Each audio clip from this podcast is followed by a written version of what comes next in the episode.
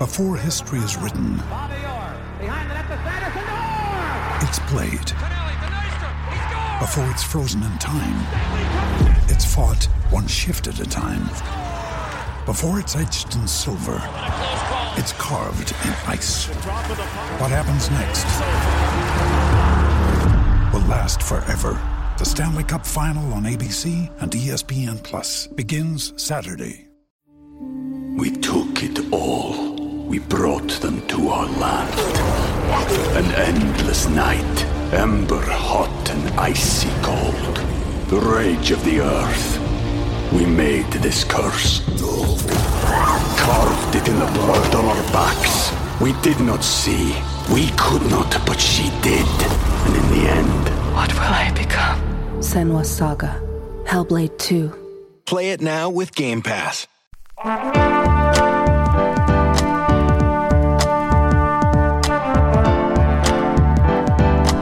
You're listening to the Co-Main Event Podcast. And now your hosts, Ben Folks and Chad Dundas. That's right. You're listening to another episode of the Co-Main Event Mixed Martial Arts Podcast. I'm Chad Dundas. That's Ben Folks. We're both longtime MMA journalists, and for nearly the last 10 years, we've been meeting here every week to break down all the action in the wild, weird, and occasionally wonderful world of mixed martial arts. Ben, 2 rematches, 2 very different outcomes. That's what happened over the weekend in America's 2 largest MMA promotions. Belal Muhammad and Vicente Luque ran it back from their original fight way back in 2016 on Saturday in the UFC. Luque had won the first meeting via first-round KO. This time, it was a decision win for Belal Muhammad. Over in Bellator, AJ McKee rematched with Patricio Pitbull after their fight in the final of the Bellator Featherweight Grand Prix from last year. The first time, it was a first-round submission win for AJ McKee. This time, it was a unanimous decision win for Pitbull. I guess I probably know the answer to this already, but I'm going to ask you anyway. What surprised you the most over the weekend? Well, I'll tell you one thing. When you lay it out like that, first round stoppages, first time, decision victory the other way, and the rematch, you know Jose Aldo was sitting home at the couch being like, see, I'm telling you, you give me that bastard Conor McGregor again, and it's going to be a different story. Yeah. I've been saying this for like 5 years now. It's the weekend of doing it again, brother, you know? And maybe it just goes to show that it's just because you got one in the first fight doesn't mean that you're going. Maybe this is the argument in favor of the he was the better man tonight strategy. Yeah. When it comes to a post-fight interview after a loss. You know what I like to say about this also. That's why they have the fights. Yeah. Love to say that one. It's one of my favorite ones. That's why they have the fights.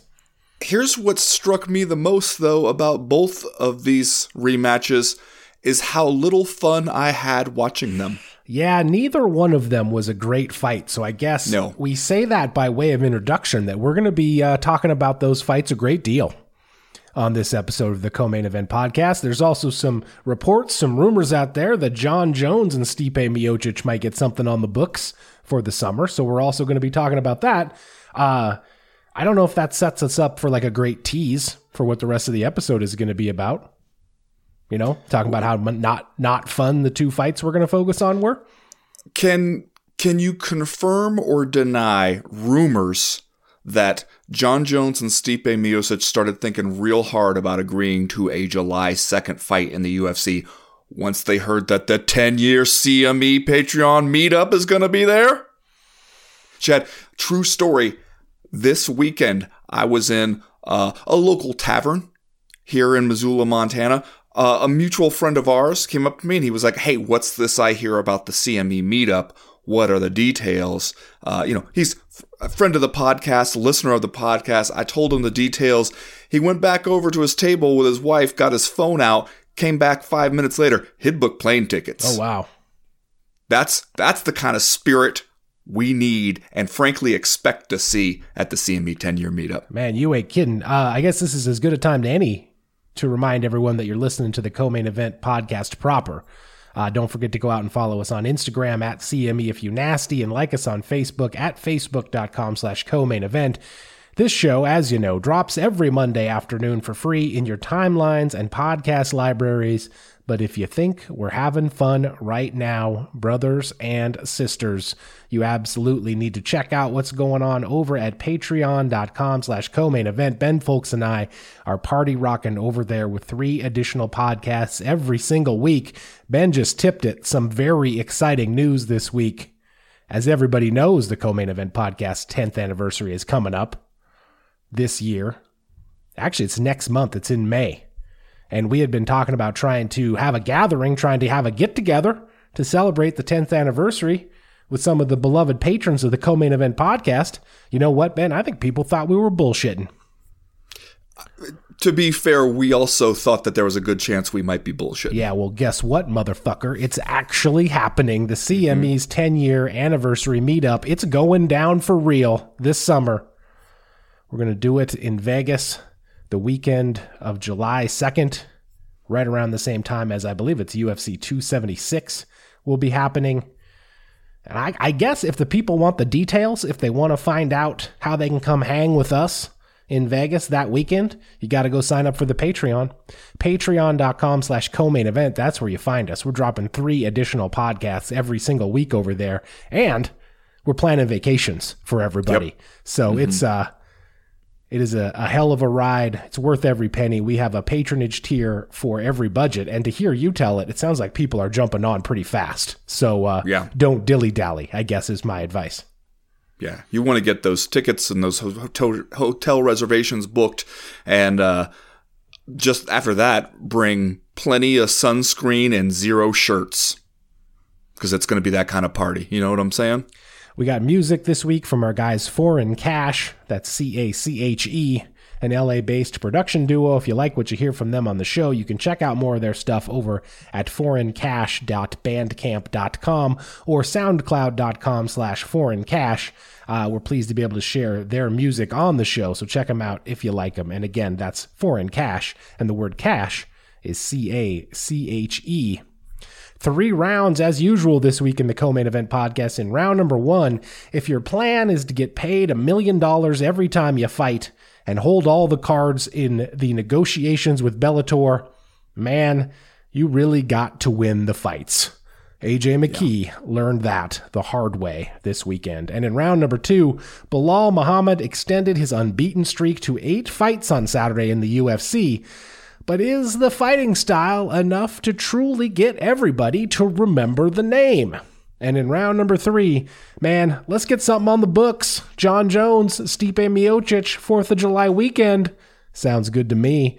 All that plus are you fucking kidding me and just saying stuff. But first, like we always do about this time, let's do a little bit of listener mail. Listener mail. Last week, Ben and I told you all that the showers at our respective houses are full of Fulton and Rourke stuff. I love it, and I use it every day. The body wash, the face wash, the deodorant, the moisturizing oil, all that stuff is in heavy rotation in my life. Fulton and Rourke's products smell good, they feel good, they make you look good. But you don't have to take our word for it. Fulton and Rourke has won awards for their grooming products in GQ and Men's Health, and they've been featured in outlets ranging from the Wall Street Journal to Good Housekeeping to Outside Magazine. It's the good stuff we wouldn't say it was if it wasn't. Put simply, it's the good shit, man. Ben, what do you got, coach? That's the good shit. You know what you call it when you can win awards in Outside Magazine and also Good Housekeeping? Yeah. Versatility. Yep. That's what you call it. That's something for everybody. Because nobody likes those flyaways. You got to smooth those down. Everybody likes to smell nice, feel good. That's just, that I feel like is something that all of humanity can agree on. It's Fulton and Rourke products. I agree. Tons of cool stuff going on at Fulton and Rourke. If you want to check it out for yourself, CME listeners can save 15% on their first purchase with the coupon code If You Nasty. All one word. If you nasty. FultonandRourke.com. That's where you want to go. First question this week comes to us from our guy, David E. Lauderette. Have you noticed David Lauderette has added this middle initial recently? Yeah. It's like a John L. Sullivan kind of thing. Either that or he just got his doctorate in something, so now he's David E. Lauderette. I don't think that's how that works. I don't think that's how advanced degrees work. He writes, haha, Corey, come on, man. Why you got to point it out like that, man? Have you ever seen a single Dundasso VHS tape? Anyway, it definitely looks like if Corey had played that off a little better, it would have taken Frankie Trigg another few seconds to stop the fight, and it would have made it to the fourth round, where if it stopped, Corey would almost surely be $1 million further along on his journey toward financial independence. Discourse. Now, of course, we're talking about Corey Anderson here. Yep. Not made clear by the good Dr. David E. Lauderette, but he was out there fighting Vadim Nemkov in the final of the Bellator Light Heavyweight Grand Prix on Saturday. This the co-main right underneath AJ McKee and Patricio Pitbull. And it seemed like Corey Anderson was about to cash in. It seemed like he was about to win the title, about to get the giant check. And then he's on top of Nemkov. He's throwing elbows. He misses one, kind of gets off balance, falls forward, ends up headbutting Nemkov right in the dome piece, opens up a big cut over one of the champion's eyes, and immediately he tells Frank Trigg about it. Yeah, which is admirable. They both told Frank Trigg about it, and yes, but Dave, the good doctor David E. Lauderette does make a good point here, because maybe if you don't initially react, throwing your head back, clutching the place on your head that you have collided with Vadim Nemkov's skull, maybe he doesn't notice it right away, because Nemkov reacts, but he's on the bottom and getting punched. And so you could have just maybe kept the little smothering pressure on him, stayed tight to him, not giving him a chance to make his reaction clear. And maybe you do get away with that, because it's not like he would have had to go too much longer in order to get it to the scorecards there. And it does feel like this is somehow the most heartbreaking result that could have happened for Corey Anderson, more so maybe even than getting just like completely knocked out, because he was winning, Chad. He would have won if he hadn't inadvertently headbutted the guy. And here's one, I think maybe this is an episode where we might end up talking a little bit about MMA's sometimes liberal use of the phrase inadvertent when it comes to illegal strikes. But this is one where it clearly is inadvertent. He was not trying to do the thing that he did, which is land his head against Vadim Nemkov's head. And yet, it opens up that cut, and you're so close to having gone far enough into the fight where it won't matter, where we'll go to the scorecards anyway. You'll still get the $1 million. And to see Corey Anderson sort of realizing that maybe this was the worst possible way for things to end here. He could tell he really wanted to still celebrate. He still felt like he had proved that he was the most dominant fighter, and yet there was this thing. Yeah. As a Dandasso expert, what do you advise here if somebody should find themselves in this situation? Well, do you do? I mean, you got to play it off a little cooler than that, right? You got to just kind of keep going as though nothing has happened. You mentioned this is heartbreaking for Corey Anderson. It is also a mess for Bellator that was hoping to wrap up its light heavyweight Grand Prix on Saturday. As so often happens in mixed martial arts, when there is a foul, chaos reigns supreme. You got Mauro Ranallo on the broadcast talking about how it's about to be a TKO win for Corey Anderson. Bellator gets the big check made out and brings it up in the cage like they're about to give it to Anderson. And then once word gets out, oh, wait, no, it's going to be a no contest. Then they turned the check around. Like no one was going to see it if they just turned it around and kind of I'm going to lean it up against the cage over there, like tucking it behind the couch or whatever, and we'll just hope nobody sees it. So this is a bad deal all the way around for Bellator and for Corey Anderson. I assume probably a pretty shitty deal for Vadim Nemkov as well, although he gets to come back and probably fight Corey Anderson again as the champion. Here though is Corey Anderson's quote about it from MMA Fighting, taking it like a real American wrestler. He says, "I'm over it now. I mean, I'm not." It just happened. He's over it already. I'm over it now, Sid Anderson. I mean, I'm not over it. But right. Can I read the quote, please? Can I just read the goddamn quote? No, I'm going to react to every clause in each sentence. Go on, though. I'm over it now, said Anderson. I mean, I'm not over it. But a coach of mine told me in college, you got 5 minutes to sulk. I had those 5 minutes. I jumped in the shower. Nothing we can do about it now. It's very upsetting, especially because I broke him. But But that's it, basically. Just like how did we arrive at 5 minutes as the sulking time? He took his 5 minutes to feel bad for himself, and now he's going to move forward. I mean, if a coach in college tells you that, he probably was talking about a amateur collegiate athletic competition. He wasn't talking about a fight with a big-ass check for $1 million on the line. I'd say that gets you at least 10 minutes. It's one of the most American wrestler quotes I've ever read. Had my 5 minutes to feel bad, and now I'm fine. I mean, I'm not fine, but I'm fine. I'm not over it, but that's tough to deal with. You're not going to show up and tell me that you're over it, that you showered that one off and you're over it and have everybody believe you, because that $1 million check would have sure been nice to cash. Yeah. And in a fight where you felt like you were dominating. And the hell of it is, you know, he shows up afterwards at the press conference and he's like, I'm the best light heavyweight in the world. I feel like I've proved it. You know, you look at what's going on over in the UFC's light heavyweight division.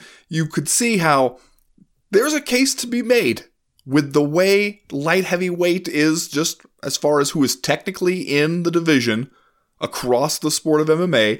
There's a case to be made that he's right.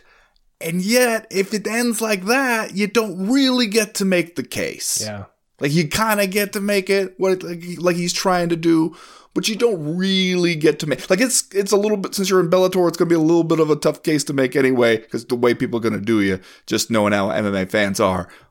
But having that ending just kind of undercuts it just a bit too much. Yeah. That's got to hurt.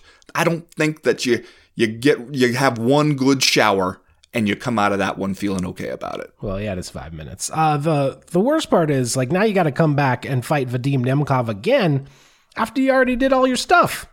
You know, you showed him all your stuff, and now you got to come back and fight him again. Yeah, but that's not like this was a surprise. It's not like Vadim Nemkov is like, I just didn't expect that son of a bitch to wrestle me. Well, you know, like now he's got like 20 minutes of tape now that he goes back there and he can figure shit out. He and Fedor down in the tape room over there in Staria School.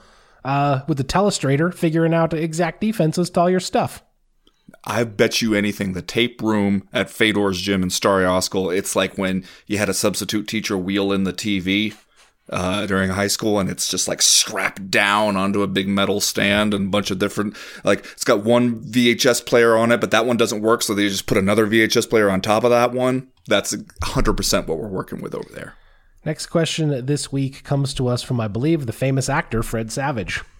Okay. Who writes, so somehow I find myself on the couch watching the early prelims of a JSF card. Some dude named Klose is fighting some other dude named Jenkins. It becomes abundantly clear that Jenkins don't belong in there. He doesn't move his head or his feet, doesn't keep his hands up, doesn't even really fight back. Shit, he doesn't even do Dundasso right, as he is taken down despite grabbing the fence. For better or worse, he does have a hell of a chin, because he eats shots over and over until the fight is finally stopped. It made me wonder, as a non-sheet-eating wild man who doesn't see many prelims, does this shit happen a lot in the need to fill content? Are there often dudes fighting in the UFC that clearly shouldn't be? Because that, my friends, was not a good look. It seems really dangerous to match people up like that, and I hope Jenkins is okay.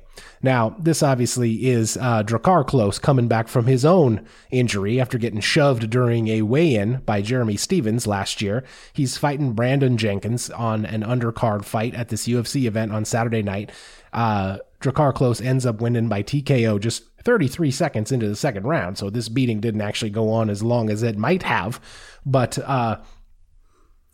this is a sort of a special case. Not that I want to make excuses for any kind of matchmaking or guys out there looking like they don't belong, but like Drakkar Klose kind of got a get back fight here, because he had a tough time. He was coming in, he's a big favorite according to the odds last week. Biggest favorite on the card, I believe. As you and I both saw. So, like, we all kind of looked around and knew that this, let's just say, was a fight Drakkar Klose was supposed to win. Now, that said, anytime you do 42 events a year and you have 500, 600 fighters under contract at any one time in the UFC, any given time, you are increasing the talent pool so much that you're going to have, you know, people who wouldn't have been in the UFC 5 years ago, 10 years ago, whatever it might be. And I have often questioned as we watch this stuff, are there more mismatches now than there used to be just according to the odds? But I have also been corrected on a fact by some people who say that they have run the numbers on this thing. And at least in theory, the UFC fights, according to the pre-fight odds, are more competitive now than they ever have been. So I don't want to give the false impression that it seems like there are more one-sided beatdowns now than there used to be. But all of this creates a sort of a heady brew, if you will, where there are people fighting in the UFC earlier in their careers. There are people fighting in the UFC who wouldn't have been there when there were fewer events and smaller rosters. And in some cases, I think like we saw for Drakkar Klose over the weekend, it was kind of a situation where it's like, okay, here was a guy who historically in his career had been pretty good, a pretty good lightweight. He had a tough break with this thing with Jeremy Stevens. He says he still needs to have surgery. Would be great to get him back on the winning end of things. Obviously, I'm speculating. I don't know for sure that's what UFC matchmakers did, but reading between the lines, it doesn't seem too outside of the realm of imagination that that is what happened here. Well, also, I believe this was a replacement opponent, right? Like, I don't know exactly how much lead time the UFC had to find a replacement opponent, but Klose was supposed to fight Nikolas Motta. Oh, that's right. And that was the original matchup, which seems like a little bit more of a competitive matchup. And so one guy falls out, then you got to go find somebody else. And see, if there is an argument to be made that you're going to see some mismatches in the UFC on the prelims, I think that's more likely to be an explanation, is that when they have to go in search of a late replacement, they have to fill a hole in the card, and they don't want to take from an existing matchup somewhere else, because then they're just creating another hole that they're going to have to fill. They want to get somebody either who isn't currently signed, or here in Brandon Jenkins' case, somebody who has, like maybe one UFC fight prior to that, but isn't booked against anybody else. And you want to slot him in there in short notice. And maybe you would look at the skill and experience, or at least like high level experience disparity, and go, this one looks like it's tilted heavily in one direction. But the UFC matchmakers are going, we're trying to keep him on the card, especially when it's somebody like Drakkar Klose, who hasn't fought in 2 years, who's dealing with all those injuries stuff. I think he said that from that Jeremy Stevens incident, he got his show money. But that's just saying he got half his paycheck when he wasn't able to fight because of something the other guy did. Yeah. And that was like a year ago. So then you go to turn around and have to tell this guy, your opponent pulled out and we're not sure we can find somebody around your skill level who would make sense as a competitive matchup for you on this timeline to keep you on this card. You can't do that to him. Yeah. I could see how the matchmakers feel like, we got to get this guy a fight. And I remember talking to the UFC matchmakers back when it was Joe Silva and Sean Shelby, and they were still, it seemed like, smarting from the public criticism of the Chad Mendes, Cody McKenzie fight. And their defense in that one was, we had to find Chad Mendes a replacement on short notice. He'd had another fight. I can't remember who the original opponent was. Guy fell out. And we got to keep him on that card because he's paid for a training camp. If we can keep him on there, we want to. We know, we understand the financial necessity of him being able to fight on that date. Cody McKenzie said he would take it. We said we even told him we thought it would be a bad fight for him to take. He still wanted it. Chad Mendes goes out there and trucks him, and everybody goes, mismatch, what are you guys doing? And their answer was, what we're doing is trying to keep the train on the tracks. And they're under that tremendous pressure, even more so now, because of what the UFC calendar looks like. It's just such a breakneck pace for them to keep up with.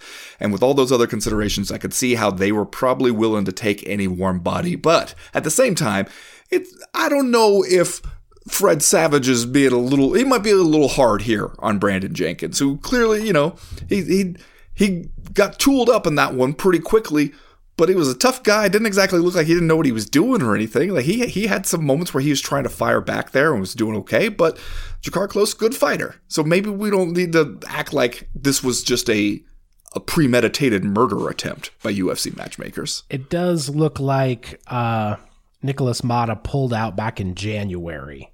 Well, okay. And they put Brandon Jenkins in there. But I feel like your point is still well made. And I don't know. It's probably, we're going a little rough both on Brandon Jenkins and matchmaking here, I think, in this particular email, even though this was, like, coming into it, like we said, Drakkar Klose maybe the biggest favorite on the whole card. So it's not like this was a surprise in terms of what happened. I did want to point out, I don't know if you caught this, in the quiet arena, you could hear a little bit more from the corners. And after Drakkar Klose had opened up on him, and I think they counted like 31 strikes landed in just a couple seconds' time as he was just unloading on Brandon Jenkins. And Jenkins somehow survives it. Looks like he's going to be knocked out any moment, survives it, and it's getting near the end of the first round. And you can hear Brandon Jenkins' corner say, okay, let's get some back now. And you're like, oh yeah? Okay. Like, the guy just has had his head thumped all over the place in this first round, doing good to survive. And you're like, okay, now it's our turn. I'm like, I don't know. I don't know if that's super helpful right in that moment. I'm going to write down, let's get some back now as well. You're going to add that to fight your heart out. Yeah. Fight your heart out for these last 10 minutes. Next question comes this week from Ryan Robinson, who writes, you know, Ryan Robinson loves to start with a quote. He starts with, "Behold, I saw a white horse, and his name, it said, upon him was death, and hell followed with him." Okay. Well, that's uplifting. Tsuyoshi Kosaka fought his retirement fight on the weekend at Rizin. Any thoughts or memories of the former UFC heavyweight? What do you think about him having a fight in front of a big crowd with a bit of dignity to say goodbye? TK, Ben, remember TK? Used to fight in the old school UFC. He's a guy who fought everywhere, fought in rings, fought in the UFC, fought a couple times, I believe, in Pride, had been on a terrible run as of late. In his career, had been just 3-6. I'm going to check the age. 52 years old. Yeah, he's fucking 52. On TK, comes out there over the weekend in Rizin and beats Mikio Ueda via KO in 2 minutes and 5 seconds. A little bit of a nondescript guy, the kind of guy who could get lost to history, I guess, is TK, but especially back in those early UFC days, even though he wasn't going to win them all, this was a dude who was regarded as very tough, was a tough fight for anybody, and, would go out there and serve up a quality matchup. So, probably not a future Hall of Famer, but at the same time, a guy who made a little bit of an impact, especially during those kind of pioneer days of the early UFC.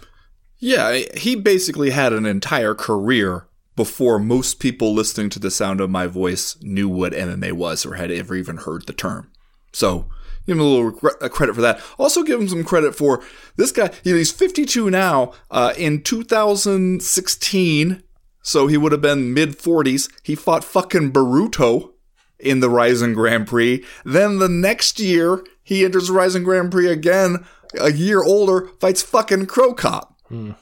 Come on, man. Like, that's a tough son of a bitch right there. So you're telling me maybe Rizin was like, maybe we owe this guy one. Maybe we should get him a win. I do think sometimes when it comes to saying farewell to a fighter, some of the Japanese fight promotions have done a better job of that, or just have maybe cared to do a better job of that. Because I remember being at that Dynamite New Year's Eve event, and it was Masato's retirement fight from kickboxing, and he fought Andy Sauer, who had fought a few times before in his career, and I believe he lost the decision there. But there were a ton of other fighters who we might consider to be more notable, like Aoki is one where Aoki broke dude's arm and then gave him the Stockton Hey Buddy afterwards. Overeem was on that card. Gegard Mousasi was on that card. It was the finals of the Super Hulk tournament, but Masato was the main event, and they did a big sort of farewell to him all that week, and he was treated like a big star, and they just made sure that we're paying appropriate attention to this send-off. Now, the tricky part of doing that in fight sports is that a goodbye is often a preliminary gesture from many fighters. You don't always know when it's actually going to be the goodbye. Maybe, though, if you make a bigger deal about saying farewell, maybe it makes it harder for them to be like, actually, I changed my mind. And people are going to be like, motherfucker, we had confetti coming down from the ceiling for you. We got you a sheet cake in the back. Yeah. Once we get the sheet cake, the retirement is final. Yeah. That's all there is to it. We booked the private room in the back of the pizza parlor for afterwards. We can't get the deposit on that back, man. This is final. You are retired. All right, I'm going to squeeze this last one in here from Mr. Burrito Bowl, who writes, have you heard the news? Elon Musk watched 20 minutes of Bloodsport and decided to purchase 100% of the UFC. His first move is to eliminate title belts, and then parenthetically, because it'll free up fighters to do super fight type fights easier, and redo the scoring system. The way Musk sees it, if a fight is pretty close, it should just be considered a draw. No more arbitrarily calling one fighter the winner and one the loser, unless it's the type of fight where everyone is just like, yeah, this guy clearly won. Are you in favor of either or both of these changes? Elon wants to know what you'd tweak about his new vision. I'm going to come out and say the removal of title belts and declaring a vast majority of the fights draws would not be great for the for the respective popularity of mixed martial arts. It's just, I feel like the title belts and the idea that we could get a definitive answer to some of our questions is kind of both sort of important to what people like about this sport, and doing it that way would kind of take both those things away. I mean, you're on record as wanting more title belts. You want a TV title, more maybe an international title. Regional. I want regional titles. I want there to be a Southeast junior heavyweight champion running around here fighting on the fightpass.com at 3 p.m. on a Thursday. I want more belts, man. You want there to be like a daytime Emmy version of the UFC belt. Yeah. Like, I want like a hardcore title. Mm-hmm. Tag team titles, whatever we got. Yeah, the only advantage I could see to if nobody clearly wins or finishes the other guy as a draw is that you'd save a lot of win bonuses. That's true. From looking at it from the perspective of the bottom line, you could probably still get a lot of fighters to agree to that deal, because you'd be like, hey, you're going to finish all your fights, right? You're going to win all these. You're going to put all these guys away. You don't even need to worry about it. So those other guys need to worry about it. And they'll be like, sure, shit, I'll sign that. Maybe, though, if that's the case, what we could bring back is the old school boxing tradition of the newspaper decision. Yes. Yeah, except we'll call it the co-main event podcast decision. We can just say who won with authority. See, now you get into a situation where you could have like, okay, this guy, it was technically a draw, but he won a Twitter decision. On that one, everybody on Twitter said he won. Yeah, maybe like really clearly articulating the financial positives of this idea is not something we should do. Like, not something we should say out loud, lest we're overheard by the people who run the company. We don't want them to know they could save even more money if they just did away with winners and losers. What about if every single fight in the UFC was people fighting for a UFC contract? What if everyone just got a participation trophy, and so all of the MAGA, like, right-wing types could just lose their fucking minds? There you go. There you go. You're taking a let's troll everybody approach to fight promotion. Yeah, well, it works for Jake Paul, so why not? Okay. That's going to do it for this week's listener mail. If you have a question, comment, or concern that you want to air to the podcast in future weeks, you know how to do it. You go to the website, comainevent.com. And click the link in the top right-hand corner of the screen that says email the podcast. That'll get you in touch with us. As for right now, though, we're going to go ahead and get started with round number one.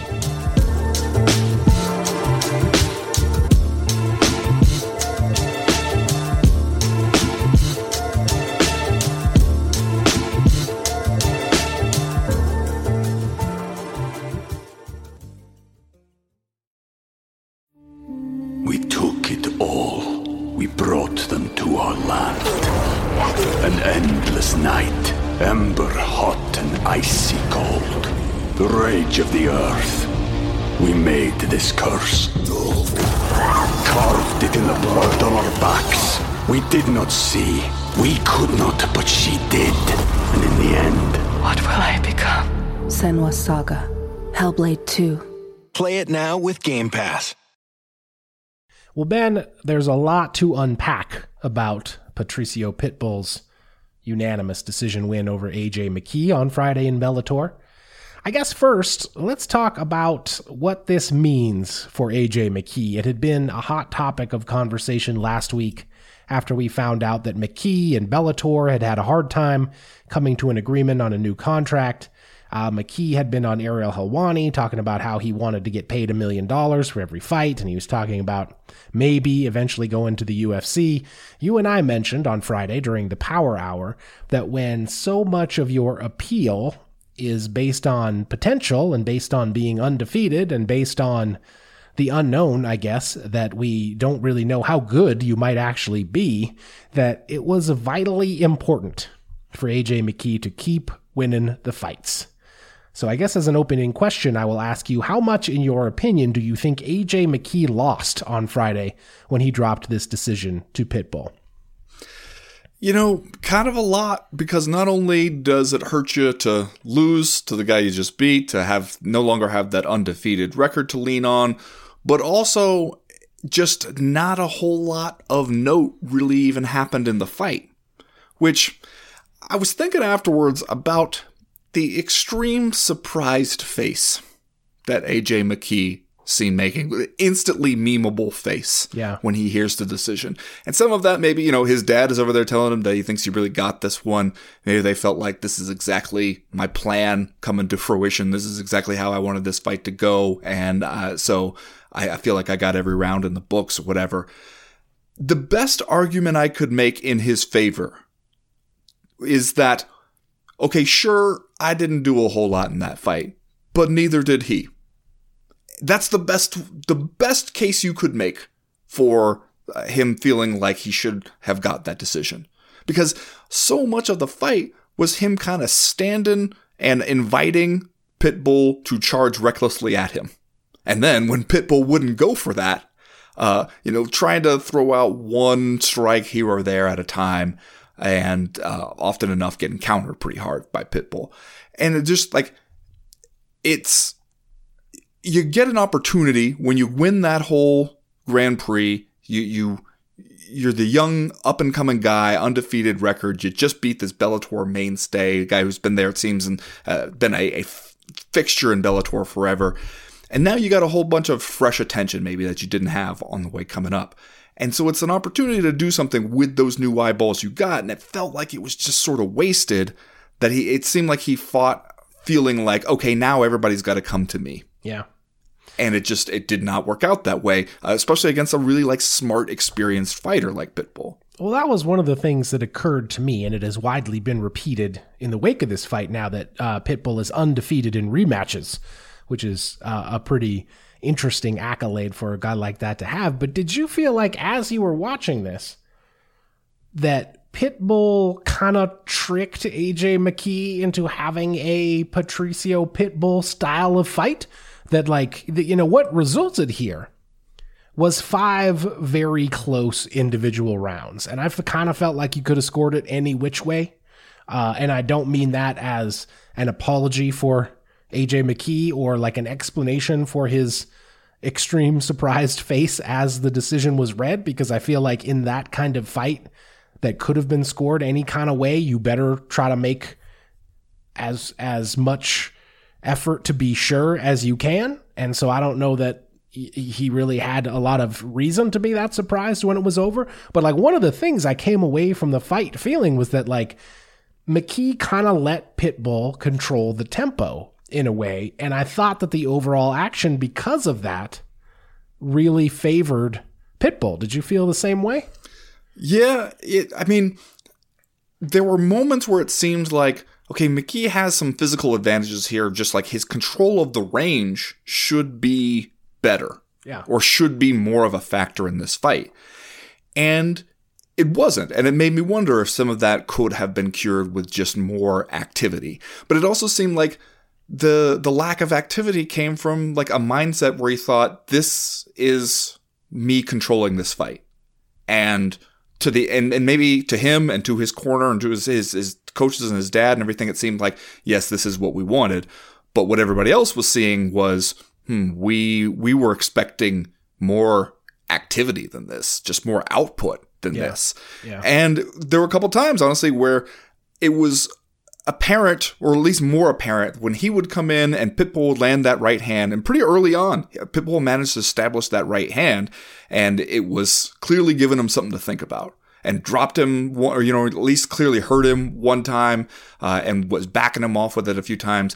And meanwhile, when McKee was throwing stuff, even when he was throwing good stuff, Pitbull's doing a little better job of no-selling it. And when it's close like that, and the judges are looking for damage, and they're looking for the impact of the strikes, they're thinking that guy is making more of a difference when he lands than you are. Yeah. And you're just not doing enough to dissuade them from that, because there were long periods where we're both just standing there looking at each other.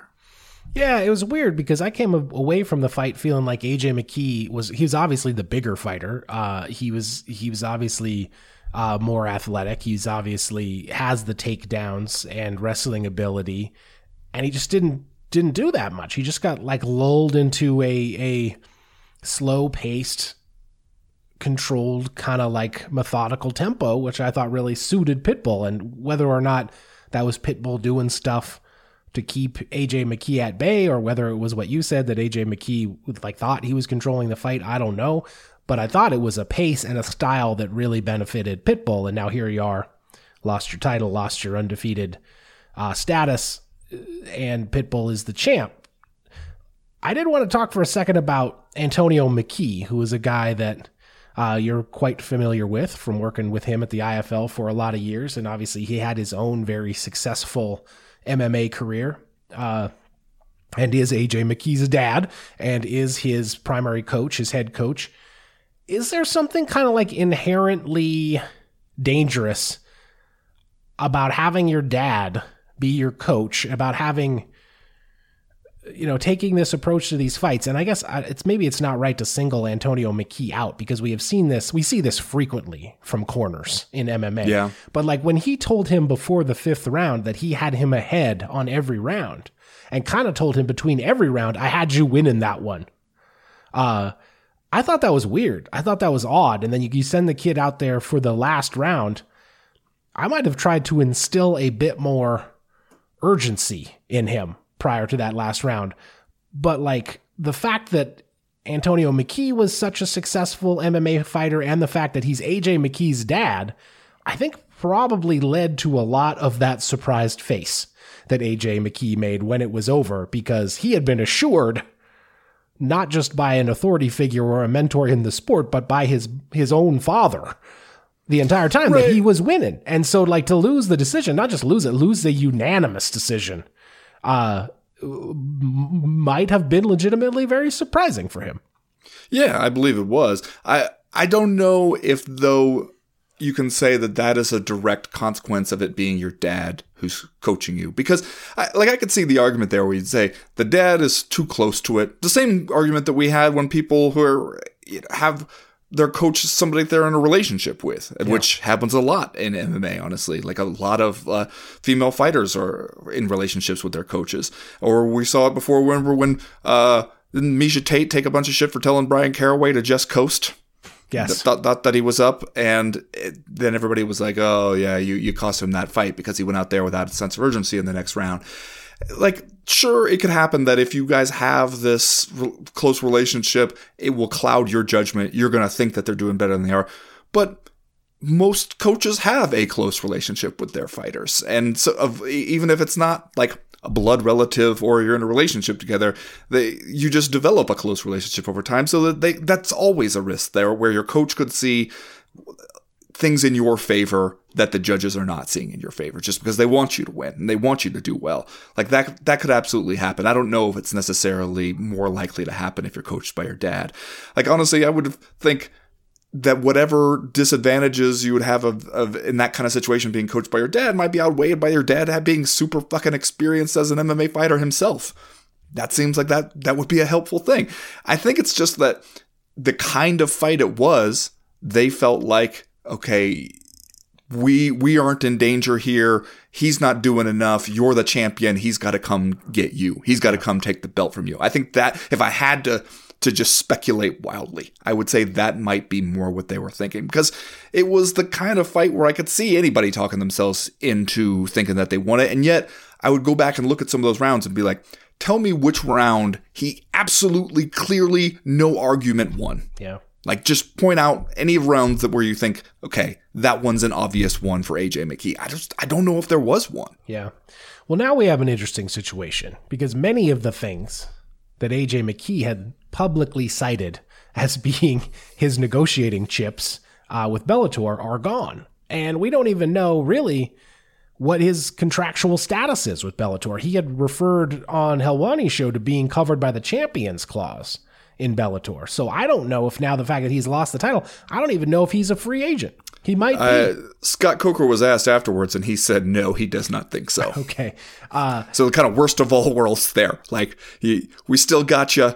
The champion's clause has extended you, but not then released you once you're no longer the champion. So I guess then the question becomes, both if you are Bellator and if you are AJ McKee, what do you do next? Like, if you're Bellator, do you do a trilogy here? Because now you've got an interesting thing happening with AJ McKee and Patricio Pitbull. And anytime Bellator can get itself into something interesting, it should try to do that.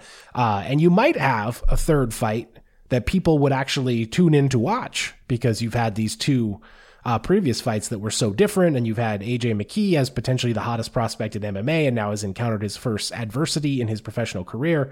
And just how good Pitbull is another question, which we didn't even address during this round, but it's still a legitimate thing to wonder about, where he stacks up in terms of like worldwide 145 pounders. So like, if you're Bellator, do you try to get McKee and Pitbull together for a third fight? If you're McKee, do you want that fight? Do you think about moving up? Like, what do you do? Like, you just get yourself into a very murky situation here in the wake of this fight. Well, he said that he feels like he's done at featherweight, and a guy his size, I could see why he would feel that cutting down to that weight class is not going to be a thing that he can just do indefinitely. Maybe you could make the argument he should have gone up before this one, and maybe would have had a better time of it. But I, especially after that being your second fight, that being the rematch, I can't feel like there's a ton of appetite out there for a third one. You wake up the next morning to a bunch of people going, oh man, we got to run that one back. It's 1-1. Can't wait. Can't wait to settle this one with a rubber match. Like, I don't know, man. It wasn't a great fight, but like, I feel like the third one is maybe the most interesting thing you could do with AJ McKee right now. I guess have him go up to 155 and potentially fight the other Pitbull. But like, just knowing now that they have split two fights, and you could put together a good promotional package for it if you were Bellator. And just trying to see how AJ McKee would approach that third fight. Because like I said, during this round, I kind of felt like one of the reasons he lost this fight was that it was a slow paced, kind of boring fight. Like, AJ McKee, to be more successful, I felt like needed more action, needed to push the pace, needed to use his advantages in this fight, which I didn't really feel like he did. So even though the second one wasn't that great, I would definitely watch a third one. And if you're Bellator, I don't know what else you would do with the guy besides give him another title shot at 155, which might be viable, but would seem to be like the thing to do to me. I don't know. Yeah, you put together a promo package, you're going to be pulling a lot of clips from that first fight, I'm telling you that. Let's go ahead and do Are You Fucking Kidding Me? And then we'll move on to round number two. Ben, what is your Are You Fucking Kidding Me this week?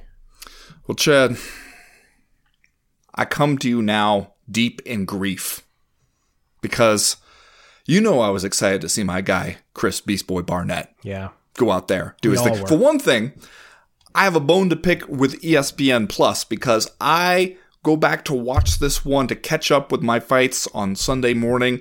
And I click on this fight, find the video of it, and I don't know how it looked on the live broadcast, but the way the video opens up when you go back to watch the replay on ESPN Plus is you see Chris Barnett entering the cage while the commentator's like, some good dancing there from Chris Barnett, but the dancing is over. Whatever might have happened is over. And so it's like, you're going to tell me that you guys had a camera pointed at that man when he was doing his walkout dance routine, and you did not include that in the fight that you post to ESPN Plus after that? Because are you fucking kidding me? That's half the reason I show up to a Chris Barnett fight. Yeah, that's short-sighted right there. Then Martin Boudet, he goes out there and he just leans all over my man Chris Barnett, using his big-ass body, just using the big 6'4" frame, whatever it is, smooshing Chris Barnett all up against the cage, not letting him do anything fun, not giving him the space to get loose, do any of the cool shit that he knows how to do. And then on top of that, Chad, he is going to land an illegal elbow directly to the back of the man's skull, as he is covering up all the legal parts of his head from strikes. You're just going to come straight down with that elbow right to the back of his head. Are you fucking kidding me? You would do that to this beautiful man? Because you have made yourself a powerful enemy today, Martin Boudet. You fucking kidding me? Wow. You fucking kidding me. Also, I alluded to it earlier, but we're just going to call everything an inadvertent foul. Now, Like, what was he? What were you going to tell me that he was trying to do? If he inadvertently elbowed Chris Barnett in the back of the head there, you're saying that was inadvertent. What was he trying to do? Because the only thing he could see from there was the back of the guy's head. Or are you saying he was trying to hit him in the nose by way of the back of his skull? What was the intent if it wasn't to hit him in the back of the head there? That's clearly an illegal strike, and you're throwing it on purpose. Like, if that's inadvertent, how the hell did Jon Jones get that disqualification on his record? You tell me that, Chad. Wow. Well, I can tell you're fired up. This is fucking kidding me. This is as angry as I've heard you in a while. You fucking kidding me. Don't let me catch you out there in the streets, Martin Boudet, because I will wait until I have gotten to a safe distance away from you, and I will talk scathingly about you to whoever happens to be standing next to me. Well, Ben, how is it that every time there is an overt villain of the moment in combat sports, someone that we can all look at and say, well, this guy probably did something bad. This person probably, you know, has some character issues. This may not be the greatest person to have around. How is it that every time there is someone like that in the space, somebody in the UFC specifically takes the time to shout them out and pledge their undying support to this person and thank them for all the help and support over the years? You fucking kidding me with this? This week it was Munir Lozes who went out there and won his fight and then jumped on the mic and said, and I quote, "I would love to thank my coaches and my brother, Daniel Kinahan. Without him, I would never be the man who I am today." Are you fucking kidding me? Like, the week that Daniel Kinahan gets sanctioned by the U.S. government, and basically we put out like a $5 million reward for this guy's arrest because of his believed ties to organized crime and drug trafficking and everything else.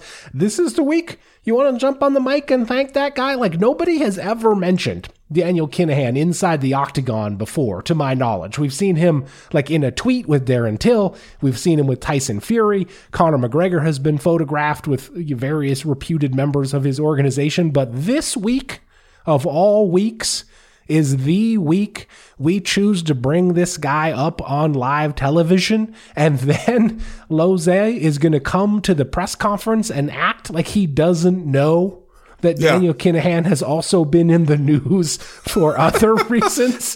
That's my favorite part. Are you fucking kidding me? Like, how is it that we so consistently are always on the wrong side of everything? Like, it doesn't matter who it is. As long as there's a person in the news who's done something bad, someone in the UFC will be like, big ups to that dude. It's my favorite guy right there. Wouldn't be here without him. Shout out to that guy. Really? Like, are you fucking kidding me? Like, every single time. It's unreal. And then being like, "Oh, is he in the news? I didn't know. This is the first I'm hearing of it right now. That's interesting." Shout out, by the way, before we wrap this up, to Alan Dawson from, I believe, The Insider, who showed up at the press conference and asked a string of heaters to this fighter just to let him know that this was the lasting impression that he had left. And then when they were like, "Do you have any questions about the fight?" he was like, "No, I don't have any questions about the fight." All right, that is going to do it for round number one. We'll be right back with round number two.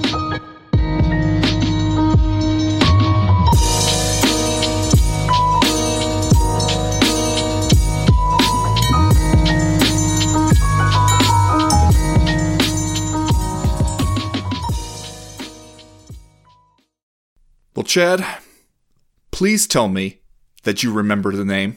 Don't think of sitting there and telling me that you have forgotten the name. You must. You certainly must remember the name. And the name is, Chad? Are we talking about Belal Muhammad? Belal Muhammad. Yeah, I remember the name. Remember the name? Yeah.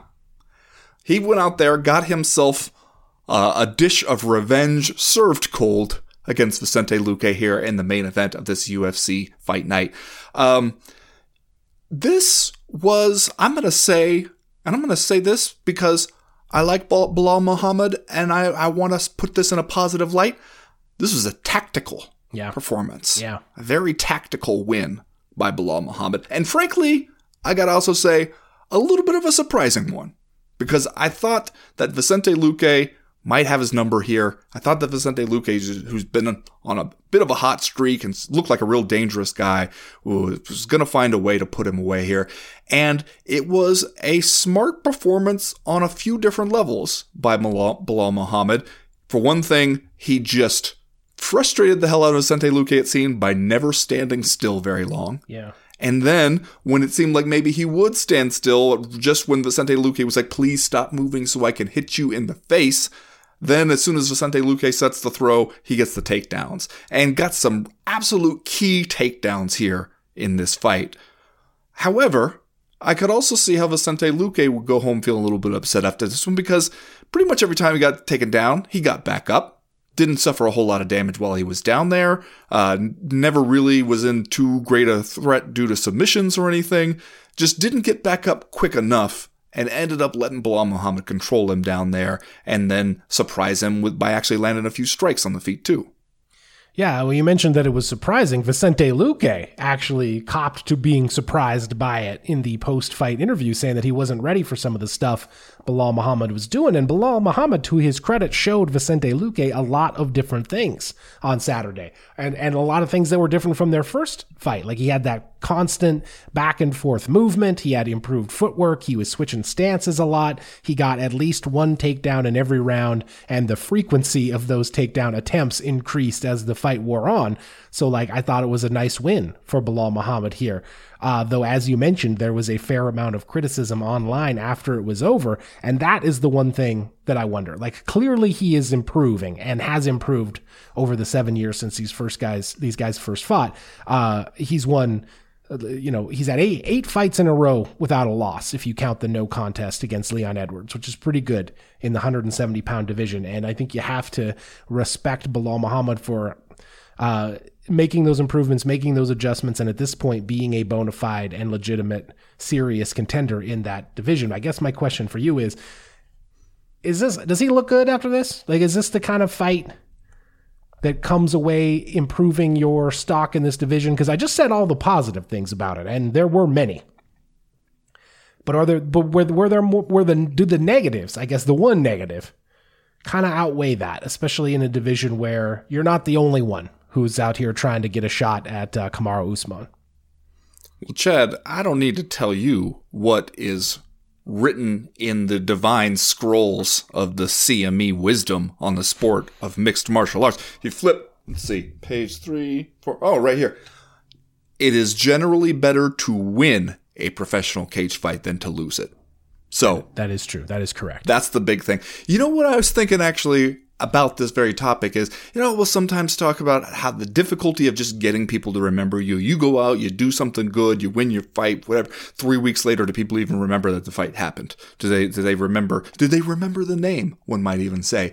Maybe it also works to your favor when you win a decision that people weren't exactly thrilled by in the moment when they were watching it. Maybe, like, later, even if it's forgettable, maybe especially if it's forgettable, they just circle back to your Wikipedia page, look at it and be like, oh, look at this. He got wins over Vicente Luque, and, he's doing pretty well. Like, they're looking at your credentials, and it seems like it holds up. And maybe the further away from the actual fight you get, the less people care about how it was you won it. Because, I can't act like it was just super boring, one guy just doing one thing and stopping any action from taking place, because it wasn't. Like, altogether, it seemed like a really smart game plan that he had. Like, I'm not going to stand still long enough for Luque to do his shit. I'm going to force him to follow me around, to be constantly trying to track me down.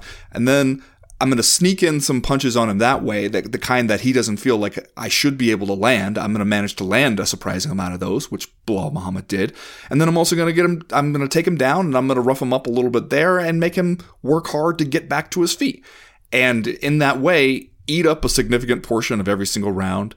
I was really surprised that Luque wasn't able to stop more of those takedowns. I was surprised he wasn't able to just make some mid-fight adjustments when he had a chance to see what Belal Muhammad was doing. Because even, like, when you get to the third round, you can tell what this guy's going to do. Like, what his thinking is in this fight. And still, he's just following Belal Muhammad around, just trying to track him down, not really managing to cut off the cage and get him trapped at any one point. And then you're so focused on just getting him to stop moving and getting him to where you can hit him that you're forgetting about your own defense, like striking and takedown defense. And he's exploiting that. And it's like, Vicente Luque still had some really good moments in this fight. He was tagging him with that left hook. He had Belal Muhammad hurt at one point. He arguably came way closer to finishing the fight than Belal Muhammad ever did. But it still was like a multifaceted game plan that worked on a few different levels, and where he's using the takedown and the fear of the takedown to set up some striking, and he's using his own movement to nullify some of your striking offense.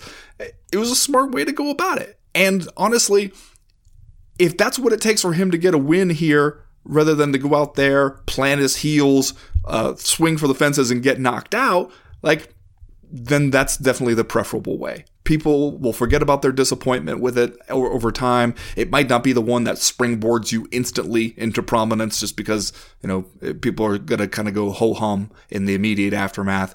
But you still got to win over Vicente Luque, and that's not a small thing. So actually what you're saying to me right now is that the one thing people will remember is the name. I feel like people are going to remember the name. You know what they said on the broadcast that I thought seemed insane, but actually proves out to be true, that this was Vicente Luque's first 5-round fight in his career, that this dude has been in the UFC since 2015. This was his 18th fight in the octagon. And by the way, overwhelmingly successful. Vicente Luque has been overwhelmingly successful. This was his 4th loss in the UFC. He hadn't been in any main events, hadn't been in any 5-rounders. This was his first one. That's crazy to me, to think about that. There was also some priceless cornering in this fight. Yeah. Not only the Belal Muhammad's coach telling him he had to fight his heart out for the last 10 minutes, but I also really enjoyed, after the second round, Vicente Luque's coach saying, well, now we know how he likes to do his takedowns. So that'll help with our defense. Yep. Now we know what we need to defend. Just like chef's kiss. That's such good cornering. Just like, well, now we've seen what he wants to do. So now we know how we can defend it. There also, in Belal Muhammad's corner, was a literal...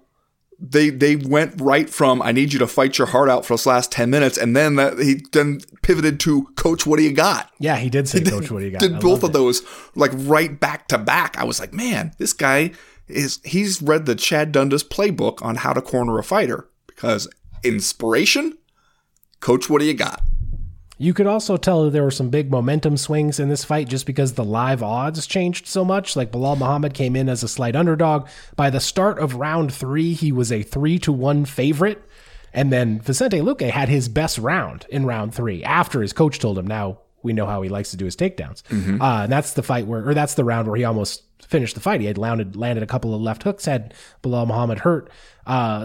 Start of round 4, the odds were back. The odds were back where they started. Vicente Luque was the favorite again. And I was just sort of like, man, thank God I wouldn't even know how to try to bet on live odds if I wanted to, because these are crazy. Yeah.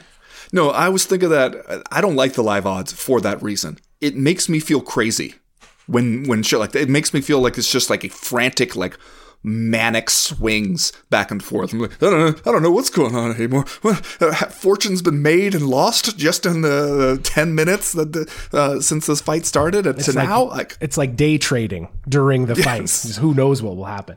I'll tell you the one reason I do like the live odds, and that it is like a literal visual signpost to the UFC broadcast team that perhaps the narrative they had entering the fight wasn't the right one.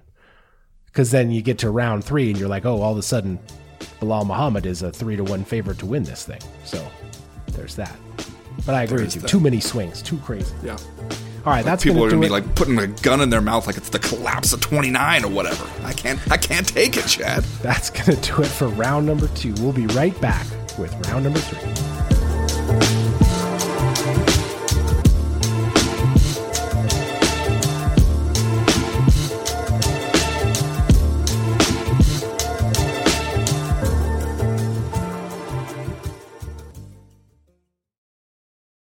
Well, Ben, we were just talking about how long it has been since Jon Jones fought in the UFC, a hair over 2 years at this point, since the last time we saw him actually compete in the octagon was his win against Dominic Reyes at UFC 247, which was February 8th of 2020.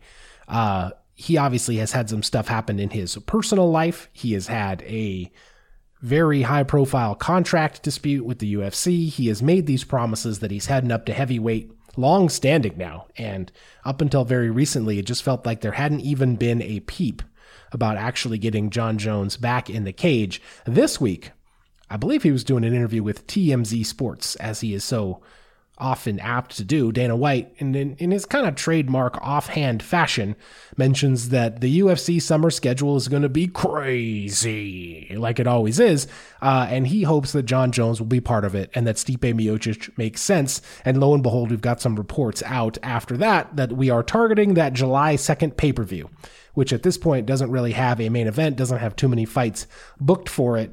And man, if we could get ourselves into a Jon Jones-Stipe Miocic interim heavyweight title fight, I think I speak for the entire co-main event universe when I say, give it to me, it's mine, right? Mm-hmm.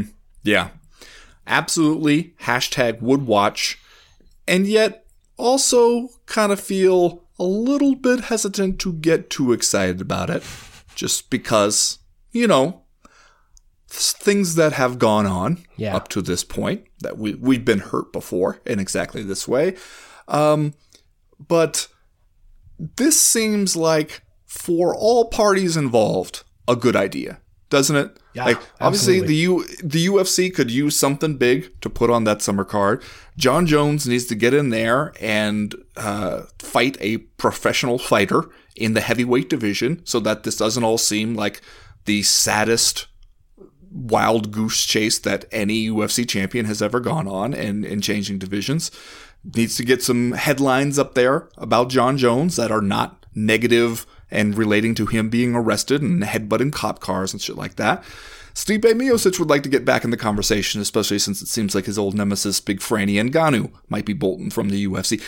This just works out for everybody. Plus, it'd be a fucking fun fight, man. Yeah, yeah. Especially, I'll just say, for Stipe Miocic, I would think you would want to jump all over this thing, man. Like, it has been so long since you had fought in the UFC.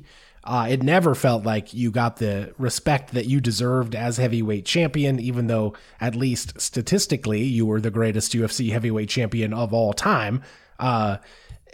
And now you get the opportunity to fight Jon Jones, which is going to be a huge fight, should be a huge payday for you if you have the negotiating chips to get it done and to get what you want out of it, and a great opportunity to plant your flag as a great UFC fighter. Because if I'm Stipe, I'm looking at those most recent Jon Jones fights against Dominic Reyes and Thiago Santos, and I'm thinking, okay, I actually like what the bigger fellas, the bigger light heavyweights were able to get done against Jon Jones.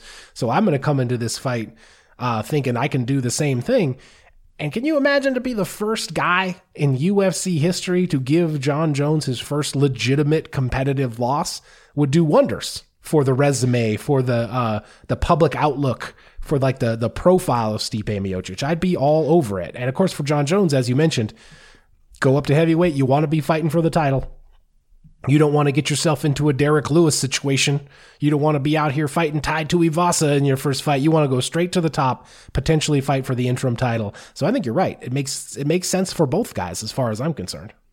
Yeah, and you're right to think about like what that would do legacy-wise for Stipe. I mean, for one thing, it'd just be a big fight for him to get right back into. And you also think that it'd be a pretty winnable fight with Jon Jones being off this long and all the things you mentioned about how he had done against bigger light heavyweights. And especially when you think of what you bring to the table wrestling wise and just in terms of sheer punching power wise as Stipe, you go, this version of Jon Jones versus this version of me. I like my odds. But also, man, imagine if you could sit back and be like, I set the record for the most consecutive UFC heavyweight title defenses. I went 1-1 against the monster that is Francis Ngannou. And, oh yeah, I beat Jon Jones, arguably the greatest mixed martial artist of all time. Yeah. pretty good. Yep. That's not bad, man. Not too shabby. That's not to be able a to bad say that resume. Around the firehouse, right? Yes. What'd you do this weekend, Frank? Because I beat Jon Jones. Mm-hmm. Did you cut the grass? Is that what you did? Played a little basketball with your kids? I went to Vegas and beat up Jon Jones. How about that? Set a personal record on the bench press. Big deal.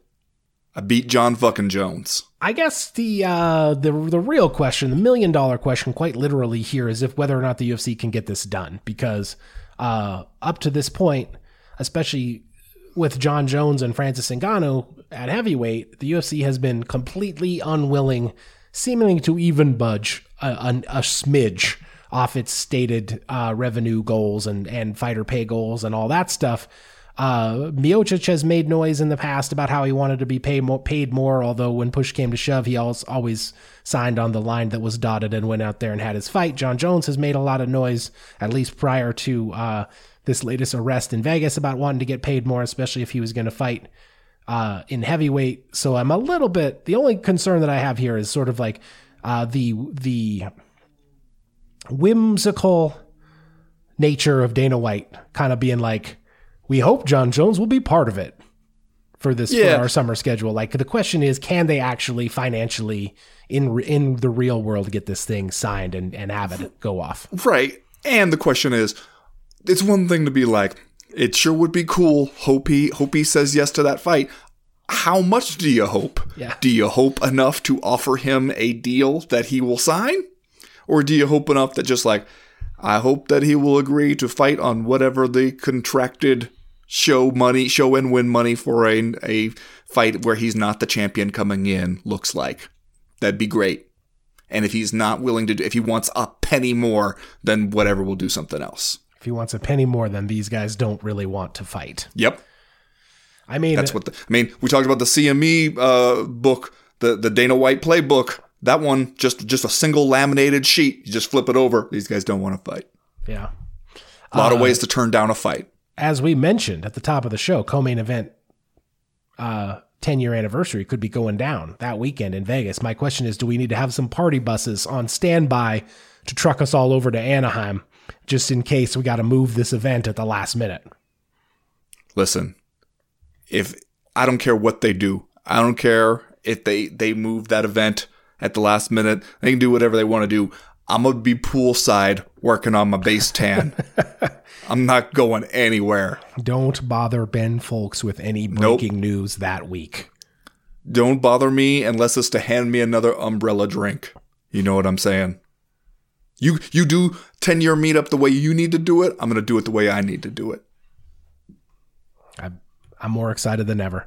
All right, let's do Just Saying Stuff, and then we will get out of here for this week. Ben, you and I, the past few months, have been struggling with this idea that we are, against all odds, maybe coming around to like Jake Paul.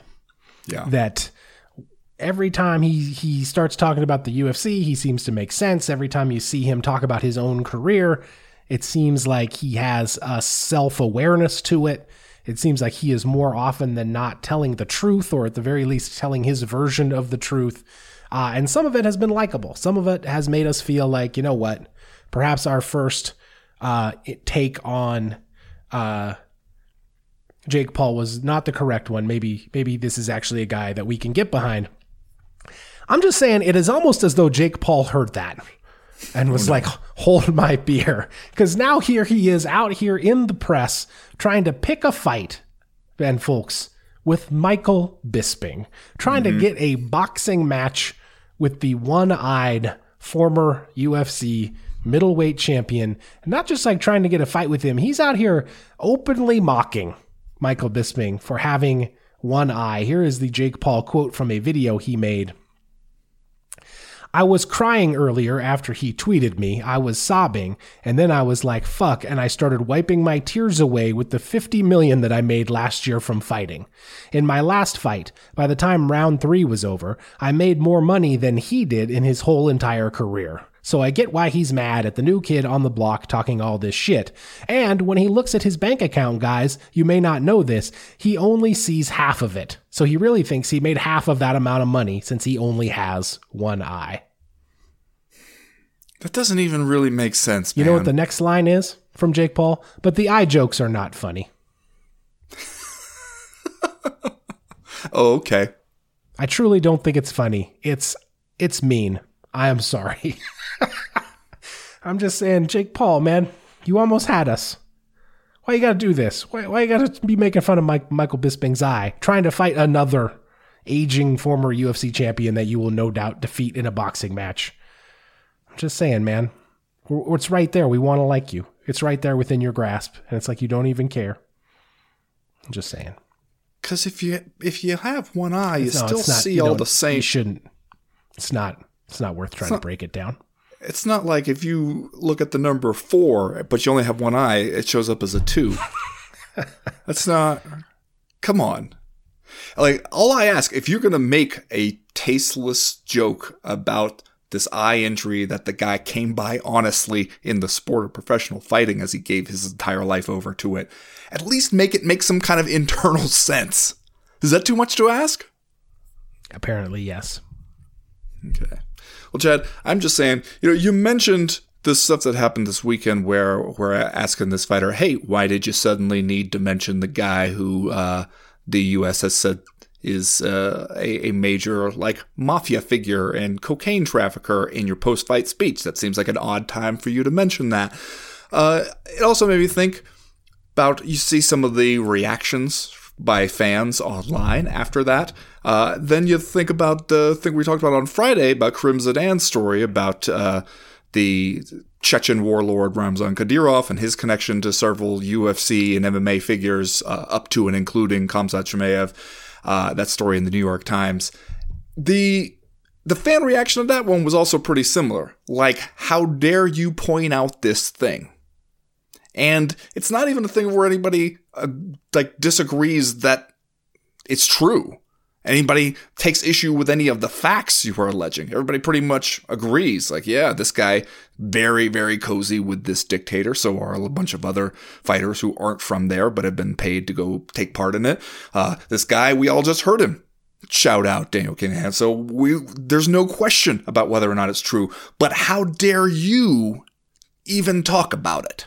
How dare you point out that it's true? How dare you make me think about a thing without my permission? That's really what it comes down to from a lot of these people. And I guess I'm just saying, what the fuck do these people think the media is? Like, I saw somebody even responding, like, how dare you bring this stuff into my entertainment sport? First of all, fuck you. It does not belong to you. You see this as just for pure entertainment. That's fine. Nobody else out there is under any kind of obligation to twist themselves into knots, avoiding anything you might find uncomfortable while you turn off your brain and watch this sport. That is not how any of that works. I don't know where these people got it in their heads that the only way you can even bring anything up is if they're okay with it first. That's just not how this works, not how it has ever worked. And frankly, if you are that fragile that you cannot even hear to have this, you cannot stand to have this stuff that is factually true and clearly very relevant in people's lives brought up and asked them to their faces when they have a microphone in front of them, then maybe you just shouldn't be watching that shit to begin with. Maybe you need to turn it off whenever anybody is interviewed ever and only turn it on for the fights part, because that's clearly all you can handle. I'm just saying. Just saying. All right, that's going to do it for this week's Co-Main Event podcast. Thanks, everybody, for tuning in. Ben and I will be over at the Patreon page all week. We got the Wednesday live chat, Thursday doing the damn thing, Friday the power hour, and, of course, get all the details on the Co-Main Event podcast 10-year anniversary meetup in Las Vegas coming in July. Get over there and sign up. $1 gets you in the door for the live chat. So hit us up over there, patreon.com/co-main event. As for right now, though, thanks everybody for listening. We are done. We are through. We are out. I'm always just amazed that those people blame the media for, quote-unquote, bringing politics into it. Yeah. Like, guys in the cage talk about Daniel Kinahan, then you ask him about it, and they're like, why did the media bring this up? Like, we did bring it up. It was the guy. He mentioned, talked about him in the cage. Like, stop bringing politics into MMA. It's like, we didn't. We didn't bring him in. It was when the guy went to the Republican National Convention twice and I brought Donald Trump out to the fights, and when Bryce Mitchell went on the thing and talked all the crazy conspiracy stuff, and Colby Covington made it his whole gimmick and stopped bringing politics into him, and we didn't bring it in. Like we're just combing through financial records to find that Colby Covington made a donation or something, and then being like, aha, we caught you. No, he's made it a centerpiece of his personality.